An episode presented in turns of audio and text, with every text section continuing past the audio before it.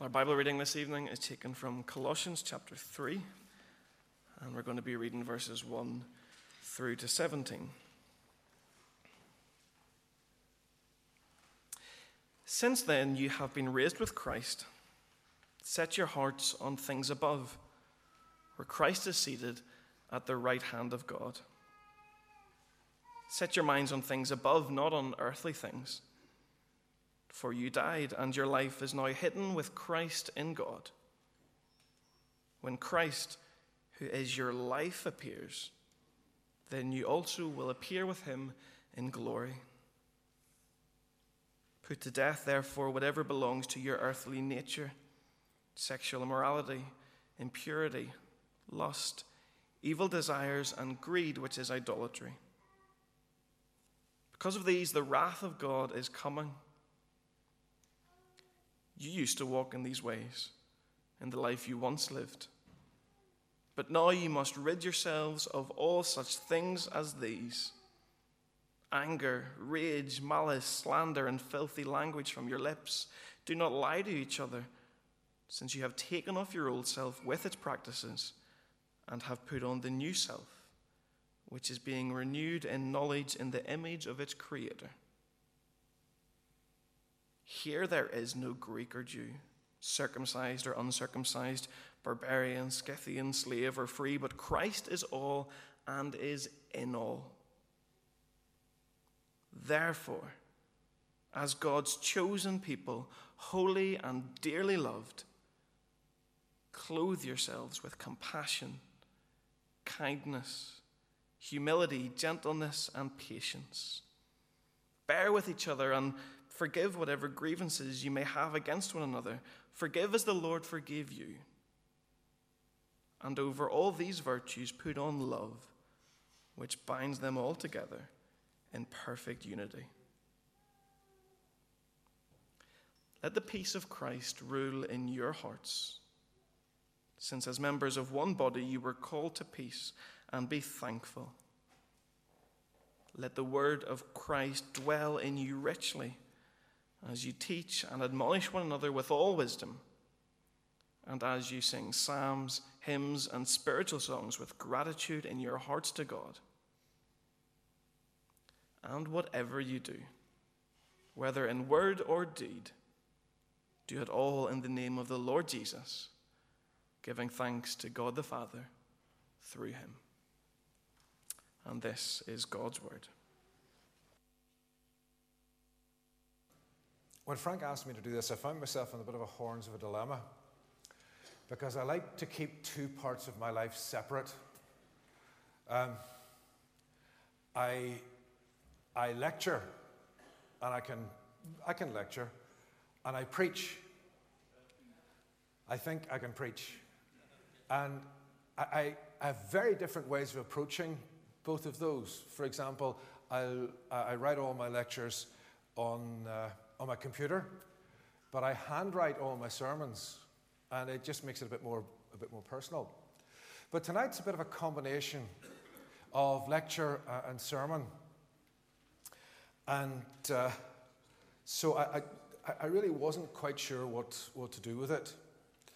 A couple of years ago, uh, I was asked to do, to do a lecture on, on Martin Luther. And uh, it's, it's part of a series that, that we did in Union College and it's, it's in this, and copies are available at the back should you wish to, to purchase one. and I, I, for that, I looked at Martin Luther and his music. And when Frank asked me to, to do something on, on Luther, that was the first thing that, that came to my mind. And I thought, now, is that a bit of a cheap way of getting, getting out of things? Or is it simply good enough to, to tell Martin Luther's life story? But we're here to worship, and we're here to, to think as Christian people about what it means to be Christian people. And as I looked over what I'd, I'd done for that, that lecture, I thought, actually, yes, this is a reasonable thing to do. And in your notes, you can see that. Uh, I haven't framed this as a lecture. Uh, is, there, is there a spare one there, Philip? I forgot to keep one for myself. That's what do. Don't worry about the 14 points on the back. That's not a 14 point sermon. what, what I want to say is actually framed around a couple of verses, as you see in Colossians chapter 3, that Philip read for us earlier, and a parallel section in Ephesians 5. And what those verses are saying, I want to illustrate from Luther's life and to, to take that, those themes that come from Scripture, filtered through Luther, and then bring them into uh, uh, our, our, current experience. Um, and as you can see, there are really five themes that, that I'm going to work through. Another little introductory, introductory uh, comment is, is this. Um,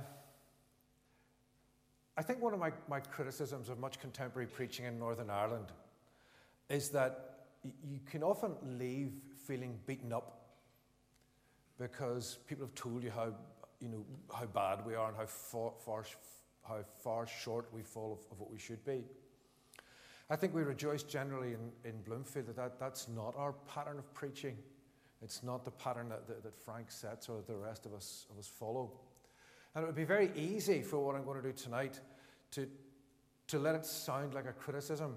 I want to assure you at the very start, and especially for, for the musicians in whose work we revel, this is as much a celebration and uh, a reminder of what we do when we worship as God's people together. But also, it has implications for what we do as, as how we live. You can tell a lot about people by what they whistle. Now, whistling isn't terribly common these days, but my father was a great whistler, and he would just walk down the road whistling.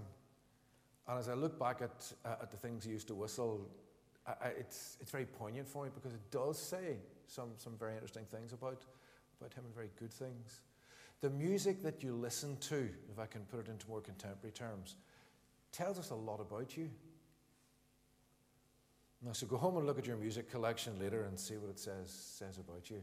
It's a bit, a bit scary, perhaps. Another difference between a lecture and uh, a sermon is this.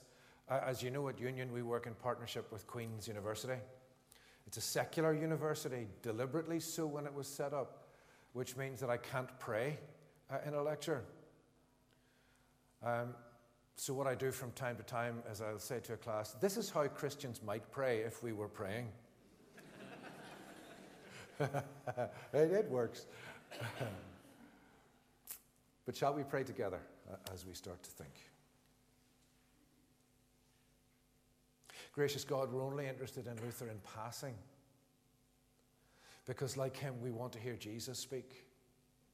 We want to know what Jesus has to say to us. So, as we, as we think around this great man's life, we pray that by your Spirit, we might hear the even greater man the last Adam. May we hear him speaking.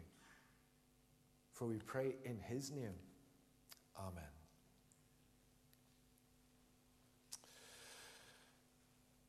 So, as you have a look down, down the, the um, notes on, on the front of uh, a little handout, you can see the first thing that we come to is the, the, the double phrase, in all wisdom that Paul uses. And then, in parallel to that, in the Ephesian texts, he uses something not the same, but actually quite different. Not drunk, but filled with the Spirit. So, taking these two phrases together, we can see that Paul was appealing to the early Christians to engage with their worship as whole people. The Colossian text tells them to engage wisely. That is, with that God given capacity to think clearly and make good decisions. They're to praise with their minds. But the Ephesian text demands that Christian worship has an openness to the Holy Spirit. And it's particularly interesting to make a contrast that, that Paul makes in this text. He contrasts Christian worship with pagan revelries. Now, what's the contrast he doesn't make? He doesn't say these pagan revelries are wild, exciting things. You should be sober and staid and controlled. No? He says, These pagan revelries are wild, exciting things. Let the Holy Spirit make your, jo- your worship wild and exciting, but in a wholesome way. So Paul's saying wisdom and wildness. One of Martin Luther's core criticisms of the church that he was part of grew up, of course, in the Catholic Church in Germany and eventually became an Augustinian monk. And as an Augustinian monk, he pursued holiness. He just wanted to be godly, but he could never quite get to grips with the sin in his life. Every time he felt he had something dealt with, something else crept up. And he was always, if you like, beating himself up. And it was only when he discovered, in, in a flash, if you like, as a result of a traumatic experience during a, a thunderstorm, that it's not all about working for salvation. It's all about accepting the gift of salvation that God gives to us. When he discovered that, he found that his heart was set free to worship in a way that he had never done before. And when he looked at what was going on in the Catholic Church in their worship, he could see that the patterns of their worship were exactly what he had grown up with, and they were keeping people down. They were tying people in. There was no freedom. The words were spoken by the priest, and the people listened. The liturgical music was very different from the music of the people. The people were disengaged. They, uh, the Mass was in Latin, so their minds couldn't understand it. The music was too swanky, in our terms, too highfalutin for them, so they couldn't have any emotional release through it. And as he began to reorder his thinking and gradually reorder what he believed the church would, should be, he believed that the people must worship with their minds and with freedom. And the most obvious way of returning worship to the people that Luther um, saw very quickly was to stop worshipping in Latin and start worshipping in the language of the people, in German, of course. And he published his German liturgy in 1525. So now the common people could understand what was going on because they could simply understand the language. But more than that, worship was no longer a performance at the front, but it was something in which people engaged. Congregational singing was essentially unknown. Luther said, no, the people must sing. The creeds were recited from the front in Latin. Luther said, no, the people must say these words together and rejoice in them. Interestingly, Luther also recognized something else. Before he translated the German liturgy, in, or sorry, the, the traditional Latin liturgy into German, he actually wrote a revised liturgical text in Latin. And his reason for doing this was that you can only make change as fast as the people are willing to change. You can't rush ahead. You can't take them too quickly. Fantastic lesson for, for many places in that. It's not a thing that, that, I think we struggle desperately with.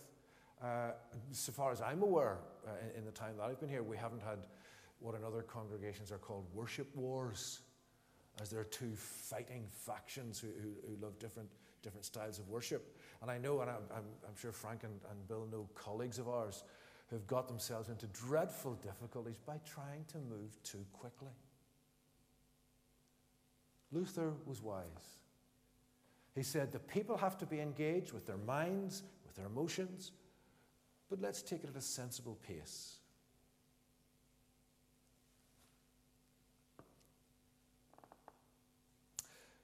Great majority of, of Luther's hymns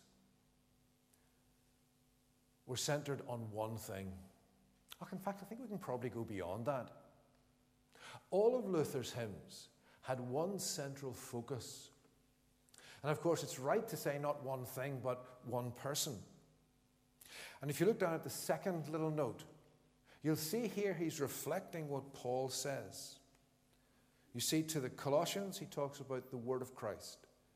In Ephesians, he talks about in the name of our Lord Jesus Christ.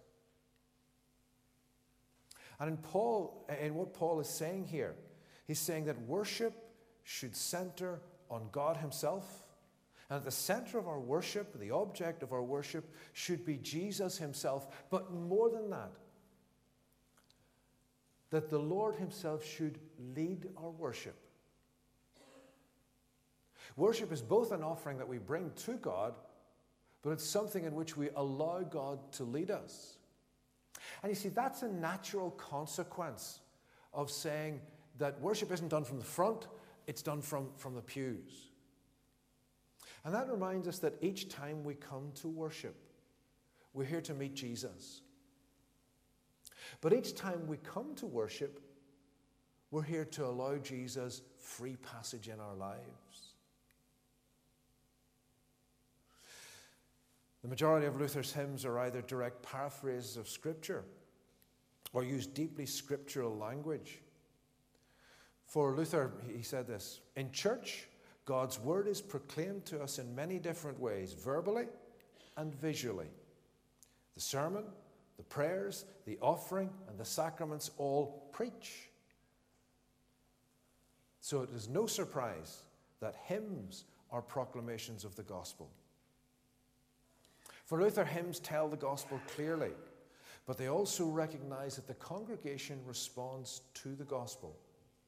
Sir, I've just realized I should have been moving those on. Apologies. So, in all wisdom, but filled with the Spirit, centered on God, centered in Christ. Listening to God speak through Scripture and responding. If being Christ centered is easy in the New Testament, Luther believed that the Old Testament also spoke of Jesus Christ. And this is well illustrated by his most famous hymn that we're going to be doing our best to sing uh, at the end of the service or towards the end of the service. A mighty fortress is our God. It has its origins in Psalm 46. But it's not a translation or even a paraphrase. It's a thorough Christianizing of that, par- of that psalm, making it center on Jesus in ways that are implicit in the psalm, become explicit in what Luther did with the psalm. So he Christianizes the Old Testament. Just a wee thought in passing here. The hymns that we sing, focused on Jesus, full of scriptural language, yeah, many of them are. Let's be cautious about hymns that are all about me. Have you ever noticed that some hymns, and I'm not here making a distinction between older hymns and new hymns, between uh, Victorian hymns and contemporary hymns, far from it. Some of the older hymns, I'll be coming back to this later, are just as much about me as some contemporary hymns are. So as we sing, we sing about Jesus. Luther makes the whole Bible speak of Jesus Christ. Paul would be very happy with that. And we think, yes, of course it does. Here's a word that has had new currency in recent years. Many of you may remember, like, like me in Sunday school, learning a different uh, question and answer from the catechism every week and just working our way through the catechism week after week after week. Some of us may even remember some of it. um, and catechesis is uh, having a bit of of a new revival. And catechesis is simply about learning. It's about learning what we believe and learning it in a structured way. Notice what Paul says in the, in the third point. Paul talks about teaching and admonishing. he talks about addressing one another. St. Paul wants more to be taking place than just singing praise. Paul tells the Ephesians to address, the Colossians to teach and admonish, and Luther would have said amen to that. Luther knew that much of what we believe we learn through what we sing. If we sing great things, we learn great things. And if we sing rubbish, we learn rubbish. I've, I've one example of this that I'm going to throw the, the words up on the screen. Look at what, at what uh, Luther does with the creed. I, I, I realize it's a bit small, my apologies for that. You see the first couple of lines. We all believe in one true God who created earth and heaven. That's almost a direct um, quotation from the Creed.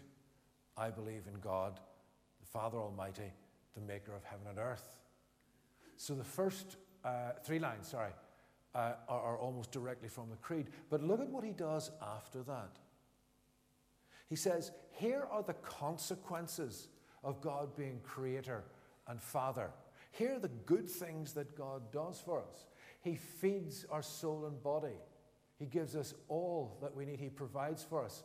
He, through snares and perils, leadeth, leadeth, watching that no harm betide us. He cares for us day and night and governs all things by his might. See what he's doing there? He's taking a theological statement and working it out so that we can live by it. Luther did that very, very regularly. But it wasn't only in singing in church that Luther did that, moving from theological declaration to reflecting on the consequences of it. For Luther, Christian teaching also happened in two other places that is, in families and in schools. Luther taught that heads of households should instruct their family using his catechism. Also, fathers should take primary responsibility for the family's morning prayers, which should be a happy occasion. And he actually says this after you have finished your family prayers each morning, go to work with joy, singing a song. Yeah. I've spoken to a number of folk recently and they do this. And we did it when the, when the girls were young. For those of you who have, have young children or who will have young children in the near future, sing with them. Do. Doesn't matter whether you can sing or not, they're probably not going to be terribly good either. But just sing with them. And in so doing, they learn, they understand what it is to be a Christian. But in schools as well, and this is where it gets a bit more, more difficult for us, in schools for Luther, teaching as a whole is set firmly in the context of worship. He believed that schools should have corporate praise every morning, and they should have hymns as part of their daily diet of worship. And he was very concerned to link Christian doctrine with education as a whole. And this is typical of his approach to young people. He often shows a deep concern for young people and gives specific instructions for their nurture and formation into Christian adults. Listen to what he says about young people and music. Music is an outstanding gift to God, sorry, gift of God. And next to theology, I would not give up my slight knowledge of music for a great consideration. And youth should be taught this art for it makes fine, skillful people. He clearly believes that if young people are to be kept from wandering into bad places and nurtured in faith, then music is a gift from God that can be used to shield them and to nurture them in right thinking. So, again, the music that we listen to with our young people, wholesome, It's a very high understanding of music. Very high. Maybe an overestimation? Well, I don't know. But Luther's high appreciation of music came from three sources. And I want to look just, just briefly at, at those three. Luther himself was a musician. And we're not quite sure just how good a musician he was. Some say he was modest, others say he was accomplished. He certainly played publicly, and here's a, a, a painting of, of, Luther playing the lute uh, with his, his family. But Luther's appreciation of music goes beyond simple enjoyment. It's been suggested that Luther himself endured much personal suffering, and at times when he was really down, he perhaps drifted into clinical depression. And if this is so, it's likely that his words to a friend echo his own experience. This is what he said to his friend When you're sad, therefore, and when melancholy threatens to get the upper hand, say, Arise! I must play a song to the Lord. Then begin striking the keys and singing an accompaniment as David and Elisha did until your sad thoughts vanish. If the devil returns and plants worries and sad thoughts in your mind, resist him manfully and say, Begone, devil! I must now play and sing unto my Lord Christ. Again, interesting, isn't it? And we hear the biblical echoes of that. He clearly saw music as a way of returning to personal peace. We remember in the Old Testament, yeah, Saul, the king of Israel, and how he uh, called for David to come and play, and his peace was, was restored. Elisha the prophet, not perhaps so well known, but some of his prophetic insights came to him in the context of music. Goodness, this music thing, it's more than just what we listen to casually. So, again, can you, can you take that away with you? How does music influence your mood? Are you listening to music that will take you to a good place emotionally, or music that takes you to difficult places. Luther goes on. It was not without reason that the fathers and the prophets wanted nothing else to be associated as closely with the Word of God as music. Very positive. But of course, despite being very positive about music, and I assume you had never listened to Black Sabbath, Beyonce, or what about this one, Post Malone? No, I'd never heard of him either until I looked him up. He was aware that there's a darker side to music. And he said this. Oh, sorry, uh, before quoting him, let, let me say this. He did know that it could be used to take people to evil places. So he wanted the church to have a body of music that might counteract the use to which music was put in promoting sinful behavior. In his day, as in all days, I suppose, body music and body songs were common, and catchy tunes meant that those played on the minds of young people. He said this the church must give its young people music to wean them away from love ballads and carnal songs and to teach them something of value in their place. Isn't that just magnificent? Eh? Are we doing that? Yeah? Are we encouraging our young people to listen to good quality Christian music? That's their type of music, not, not mine.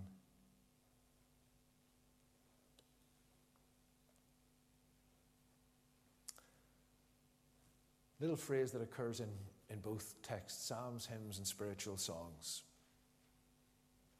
Clearly, this longing for good music is just one aspect of Luther's greater project. While we're focusing on it tonight, he saw it as, as a tool to promote the Reformation, to teach his people, to encourage them when they were down, to develop thinking patterns along righteous and wholesome lines. But to do this, he knew that the music that they were listening to had to be the sort of music that people enjoyed. And this leads us to Paul's thinking about psalms, hymns, and spiritual songs. We can't know for certain what Paul means by this threefold pattern. Some suggest that they refer to Scripture, Psalms, paraphrases of other parts of Scripture, hymns, and things that were more off the cuff, more local, more ephemeral that would come and go, led by the Spirit for the moment, and then drifting away. The infant church gathered music from other sources and invented its own song. We've heard already that, that uh, Luther was a hymn writer. He hardly wrote an original word in his life. He certainly hardly wrote an original tune. He took what was good elsewhere and wrapped the gospel in it. He took older hymns and rewrote the words. He took contemporary uh, folk tunes and wrote new words to them. It's sometimes been said of Luther that he took uh, drinking songs that were used in, in pubs and wrote Christian words to them. That's not actually true. He did take some familiar folk tunes, but not the, uh, uh, uh not the tunes of, uh, of the bars. It's worth remembering that the distinction between sacred music and secular was not as clear then as it is now. Think of the music that we sing in church. It's different from the music outside, isn't it? It has connections, but it also has differences. And so Luther walked this, this sort of tightrope, recognizing that there were certain types of music that you couldn't go to because of their connections.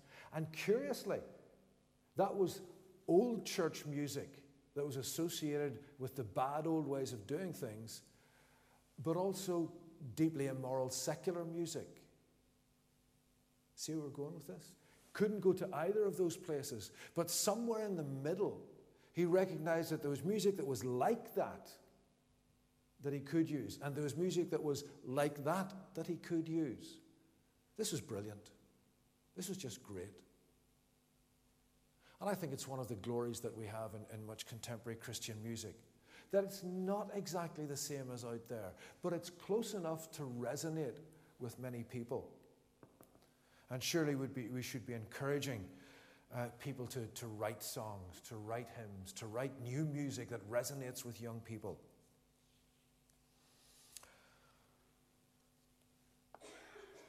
Maybe just a little warning that I never thought I would have given 10 years ago.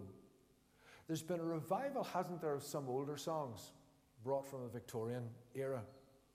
And uh, they've been brought and, and reused. Some are great, some are rubbish. And just because I and people of my generation might feel, oh, that takes me back, it's still no reason to sing rubbish. So whether it's music that's new and contemporary, or whether it's music that's brought from the distant past, let's be like Luther. Weigh it up. Make sure it's doing what we want it to do. Focusing on Jesus.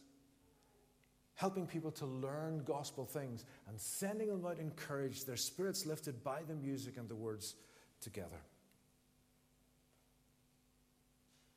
And then finally, just, just a brief word on thanksgiving.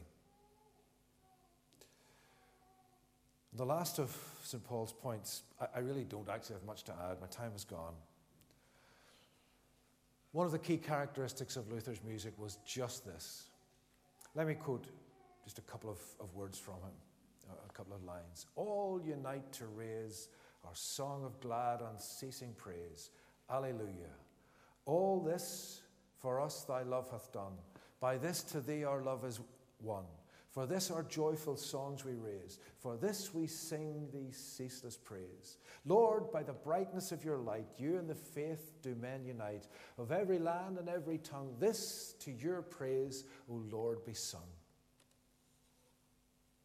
Singing our thanks to God. Yeah. While our worship should never be trivial, it seems to me that thanksgiving is something that we always ought to do with enthusiasm. Have you ever been thanked with no enthusiasm? My, uh, daughter Naomi just got a, a, a mug recently. I, I, don't mean a boyfriend. I, I mean a, a, a, mug that, I mean a mug you, you drink it. And, and on the mug it says, I'm sorry I'm late. I didn't really want to come in the first place. and sometimes you know that thank you really means I'm glad that's over. I wonder sometimes, does God look down and say, Yeah, they're really saying, I'm glad that's over? Um, I, I, as you all know, I'm, I'm, a Presbyterian. Most of us here are.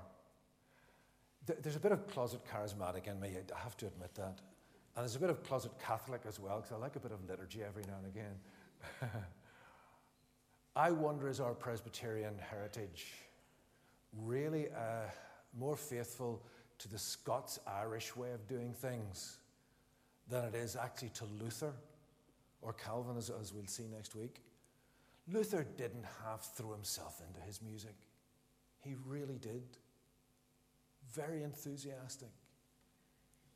And it's this aspect of it, surely, that ought to cause us to throw ourselves into our worship to sing with gusto and enthusiasm. Whether, as I've said before, whether we can or not is irrelevant. To sing our praises to God. So, there on the second side of your sheet, you'll see 14 little points. 14 things that I think we can learn from Martin Luther about our singing in church, about our singing as we walk along the road, or perhaps for most, most of us, our singing as we drive. Do you sing as you drive? Do you? When nobody else can hear you. It's fantastic. Think about our singing as we worship, our singing as we walk or drive, our singing with children, our singing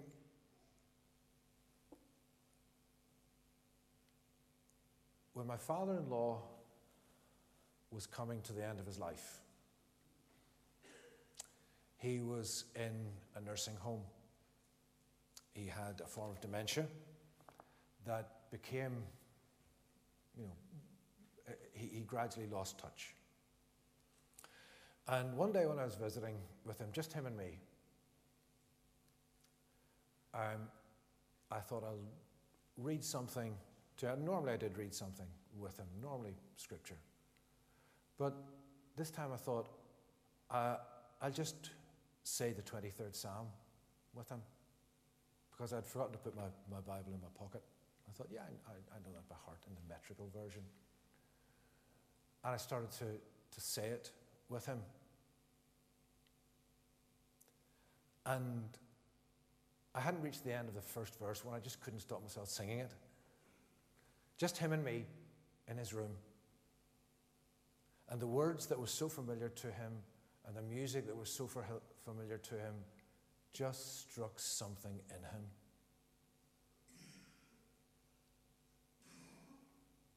There's something about singing that expresses the gospel in ways that mere words just don't quite get. Martin Luther got it. I believe we in this church do get it and we celebrate that tonight. Can you have a think about taking that over into all sorts of other parts of your lives? Places where you wouldn't have thought of it before. What do you think? Might be interesting. Well, let's finish. Let's finish. Folks, are you going to come up and join me? Lest I sing a mighty fortress is our God on my own. Luther would have been utterly distraught if he had thought, Drew, you spoke to them about singing. You extolled the value of singing. You told them something about its place as the Reformation took hold, but you didn't do it.